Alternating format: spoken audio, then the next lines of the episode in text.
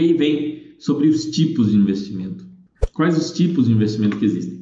Primeiro, são os investimentos de reserva financeira, aqueles investimentos que você faz é, para caso você precise, você ter aquele dinheiro ali para usar. O mais comum deles é a reserva de emergência, que a gente fala para fazer na caderneta de poupança ou similar, em algum investimento de extrema liquidez, investimento que você consiga sacar a qualquer momento.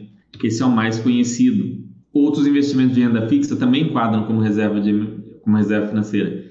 Tesouro Selic, Tesouro IPCA sem cupom. O ouro é um tipo de investimento de reserva financeira, né? É, é chamada de reserva de valor. Moedas, você compra dólares ou ienes ou euros, né? Enfim, vai depender da sua realidade. Por exemplo, você tem cidadania italiana, né? Bom, você pode ter uns euros na sua casa, se tudo der errado, você vai embora para a Itália. Dando um exemplo simples aí. Então, reserva financeira, muito importante ter investimentos do tipo reserva financeira. É a primeira coisa, a gente falou no outro chat. A primeira coisa que você deve fazer é a sua reserva de emergência. Depois tem os investimentos do tipo crescimento. E do tipo crescimento a gente tem as ações, né, que são mais famosos. Você tem parte de uma empresa, aquela empresa é uma pequena varejista, né, vide Magazine Luiza, que foi crescendo, crescendo, crescendo, monta um super marketplace, um super e-commerce e você tem um crescimento exponencial do seu patrimônio. Stocks, Coca-Cola, Apple, Samsung, é, General Motors, enfim, dá, dá para passar a noite aqui falando. REITs, né, tem né, diversos REITs, tem área de REITs aqui da Baster. É, se você se especializa em compra de terrenos em regiões que têm um potencial de valorização, é, onde tem uma urbanização ali começando, onde existe um planejamento da prefeitura para desenvolver ali alguma coisa, também é um tipo de investimento de crescimento bem legal. E por fim, os investimentos do tipo geração de caixa, ou seja, aqueles que começam a pagar suas contas, né, gerar uma renda para você ali todo mês. Os imóveis alugados, né? Quem, quem não tem um familiar ou um conhecido que vive de aluguel de imóveis, que tem 8, 10, 12 imóveis alugados? Todo mundo conhece alguém nessa situação. Algum conhecido, um vizinho, um primo, um familiar, às vezes até o dono do próprio imóvel onde você mora é uma pessoa como essa que vive de aluguéis. Né? Eu já conheci muita gente assim.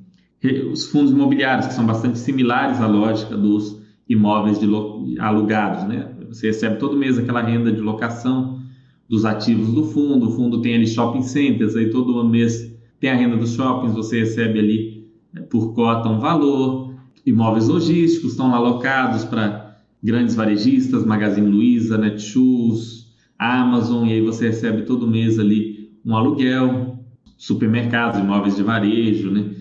Rede Big, agências bancárias, Santander, Caixa Econômica, Banco do Brasil, você recebe todo mês ali aquele rendimento vindo dos fundos imobiliários. Alguns pagam com menor frequência, a legislação manda pagar semestralmente, mas a maioria dos fundos imobiliários paga todo mês uma renda ali para o cotista. Tem os estoques, as estoques, que são as ações nos Estados Unidos, como eu falei já, Coca-Cola, Apple, etc.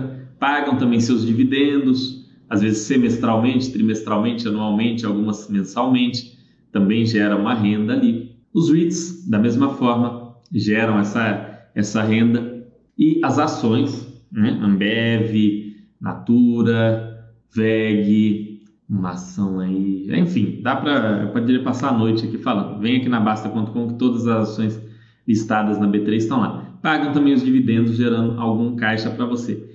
É importante, pessoal, que principalmente no início, quando você começa a investir, toda essa geração de caixa dos seus investimentos seja reinvestida.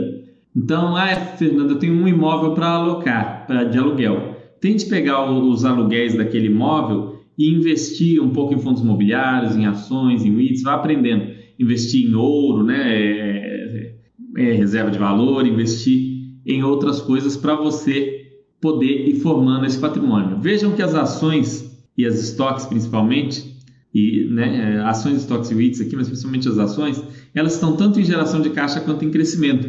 Porque as empresas passam por momentos onde elas crescem, onde elas reinvestem muito, vão crescendo, é, vão ganhando mercado, vão se expandindo dentro do país ou até para fora. E tem outros momentos onde elas passam a pagar mais dividendo, ela já não tem mais tanto no que investir dentro da própria empresa e ela começa a distribuir dividendos ali para o acionista. Então, ações elas podem estar em qualquer um desses dois e às vezes estão inclusive nos dois, né? Elas crescem e ainda distribuem um certo dividendo. Então, é muito importante que você construa a sua carteira, que principalmente no início você pega essa geração de caixa e reinvista para que você construa um bom patrimônio. E aí, como eu já disse, na terceira idade você tem a tranquilidade, não precisa ser na terceira idade, né? Mas você passa a ter uma vida cada vez mais tranquila. Todo investimento, pessoal, isso vale para todos esses que a gente falou aqui.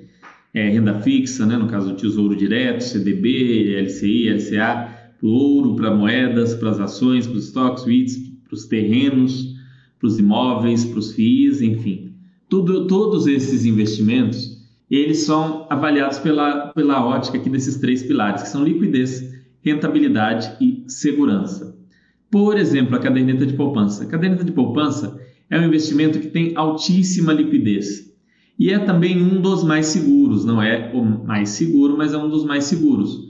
Contudo, ele tem uma rentabilidade é muito baixa, a rentabilidade da poupança é baixíssima. As ações elas têm menos liquidez do que a poupança, bem menos liquidez, é, apesar de ter uma boa liquidez, tem menos segurança, mas tem uma rentabilidade, um retorno esperado muito maior do que a caderneta de poupança. Quando você compra um terreno, a liquidez é baixíssima, né? mas a, a segurança é muito alta, desde que você faça o due diligence, compra com a documentação, né? tenha escritura, documento, vai comprar lote terreno aí sem documento, aí não tem segurança, não tem liquidez, não tem nada, né? Não vai ter nada. Aí comprou o lote, o terreno todo documentado, todo bonitinho, você tem liquidez, você tem segura, você tem baixa liquidez, mas você tem uma boa segurança e uma rentabilidade média para alta também, né? Espera-se uma rentabilidade menor do que uma ação, mas maior, por exemplo, do que um imóvel construído.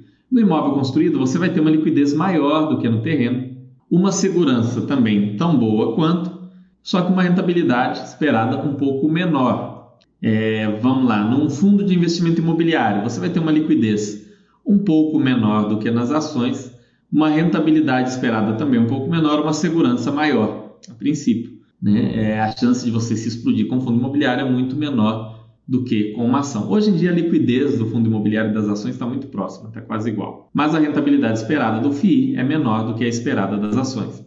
Isso vale para qualquer investimento que você vai analisar. Ele vai estar tá mais forte em algum desses pontos e mais fraco em outro. Tá? Todo investimento é assim. O nosso estudo, pessoal, vai ser dividido em renda fixa e renda variável. Tá? Eu vou falar desses dois temas com vocês aqui é, ao longo do tempo. É, mas antes de entrar em renda variável, eu vou fazer vídeos sobre outros temas. Eu vou trazer um pouquinho, é, um vídeo só sobre mindset e organização. Eu vou querer trazer um outro apenas sobre. Eu vou trazer aquele sobre automóveis que eu falei com vocês e vou deixar a renda variável para depois, que aí eu vou tentar fazer aqui com, com convidados, trazer o pessoal aqui, nossos consultores, quem sabe, para bater um papo aqui sobre renda variável. Vou fazer um introdutório onde eu vou contar a história, explicar para vocês o que é renda variável, mas o estudo basicamente vai ser dividido assim. O conceito, pessoal, básico para vocês, renda fixa. Renda fixa é um produto que possui regras de remuneração pré-definidas, ou seja, é um contrato que você tem com alguém, a renda fixa. Nesse tipo de investimento, o investidor concede um empréstimo usualmente em dinheiro a uma entidade público-privada em troca de juros. Então, quando você recebe juros, a gente está falando de renda fixa. É, se você pegou um CDB, você está emprestando dinheiro ao banco.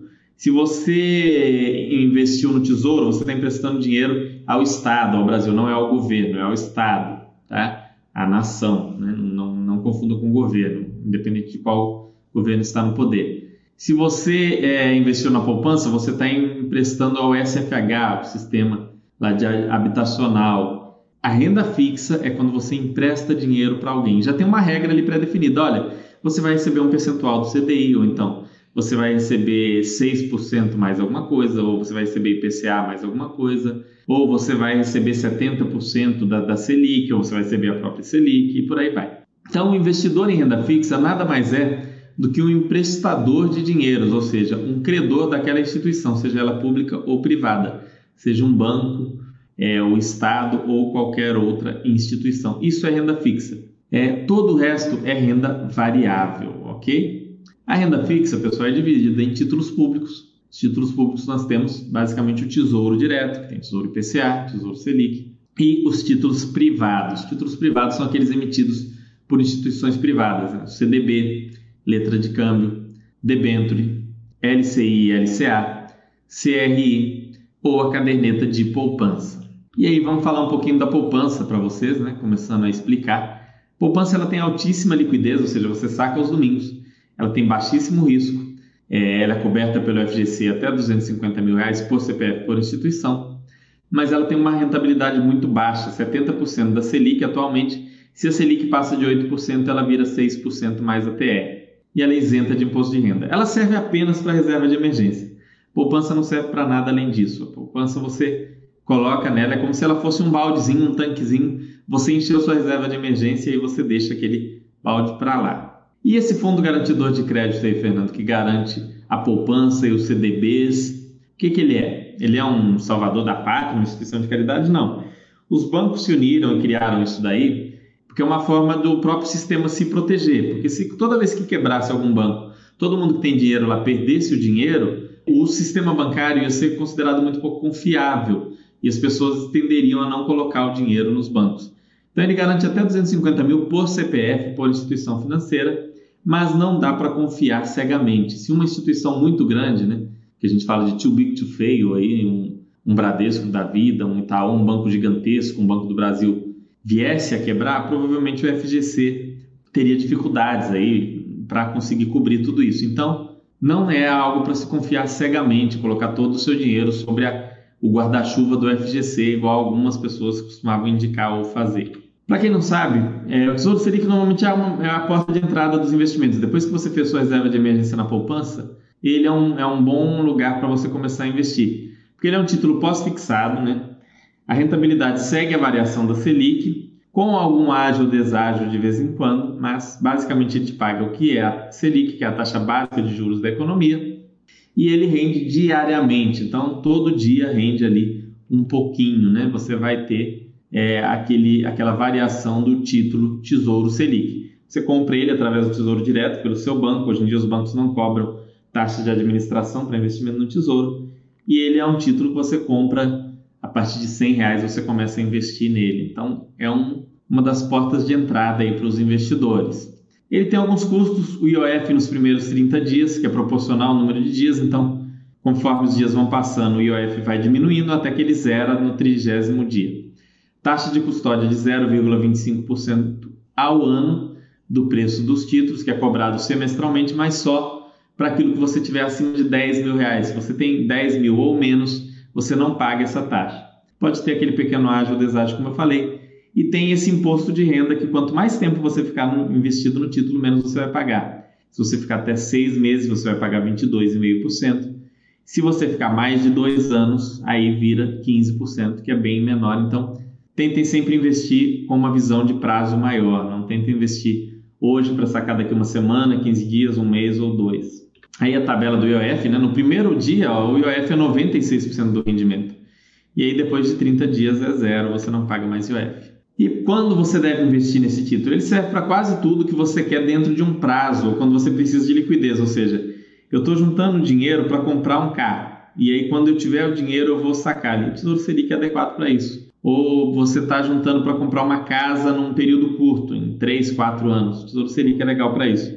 Períodos mais longos tem o Tesouro IPCA que rende mais, né? Vai ter vídeo sobre o Tesouro IPCA no futuro, mas em prazos mais longos o Tesouro IPCA ele é mais interessante. Aqui eu coloquei alguns exemplos, né? Compra ou troca de um carro, compras em geral de curto prazo. Ah, eu quero comprar o PlayStation 5 daqui a um ano e meio, porque eu sei que está lançando agora, está caríssimo. Então, o Tesouro Selic é interessante. É, dinheiro para alguma oportunidade específica de negócio, né? Eu, tô, eu, eu mexo com leilões, com esse tipo de coisa, e às vezes aparece um imóvel de leilão, um carro de leilão, tem gente que é especialista nisso, estuda isso, entende bem, e aí o cara coloca dinheiro nessas coisas, então é um, é um bom estacionamento para o seu dinheiro, para quem vê, faz esse tipo de negócio. Bom, pessoal, fechando aí o nosso vídeo, né, que foi sobre o Tesouro Selic, sobre renda fixa, sobre definição de riqueza, sobre como viver melhor aí Espero ter ajudado vocês. Você pode melhorar o seu futuro, não tendo dívidas, né? não tendo falta de poupança, não dependendo do favor de familiares.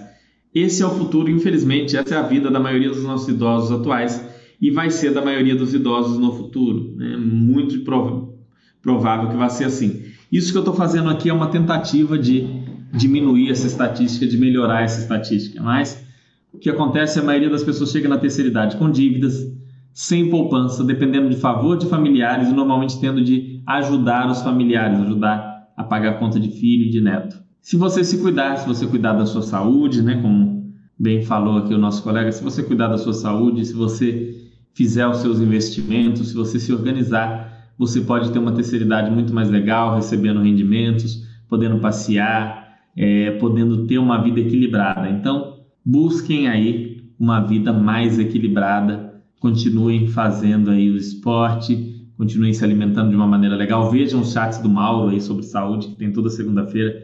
De vez em quando eu tô lá, porque sempre que eu posso eu gosto de ver, eu gosto muito do conteúdo do Mauro, é, que é essencial, né? Sem saúde, foi bem falado aqui, não adianta nada você construir um patrimônio e ter riqueza, mas é essencial você ter ali seus investimentos, você ter condições de arcar com as suas despesas, você ter a dignidade aí ao longo da sua vida de poder se manter sem depender dos outros, isso é muito importante.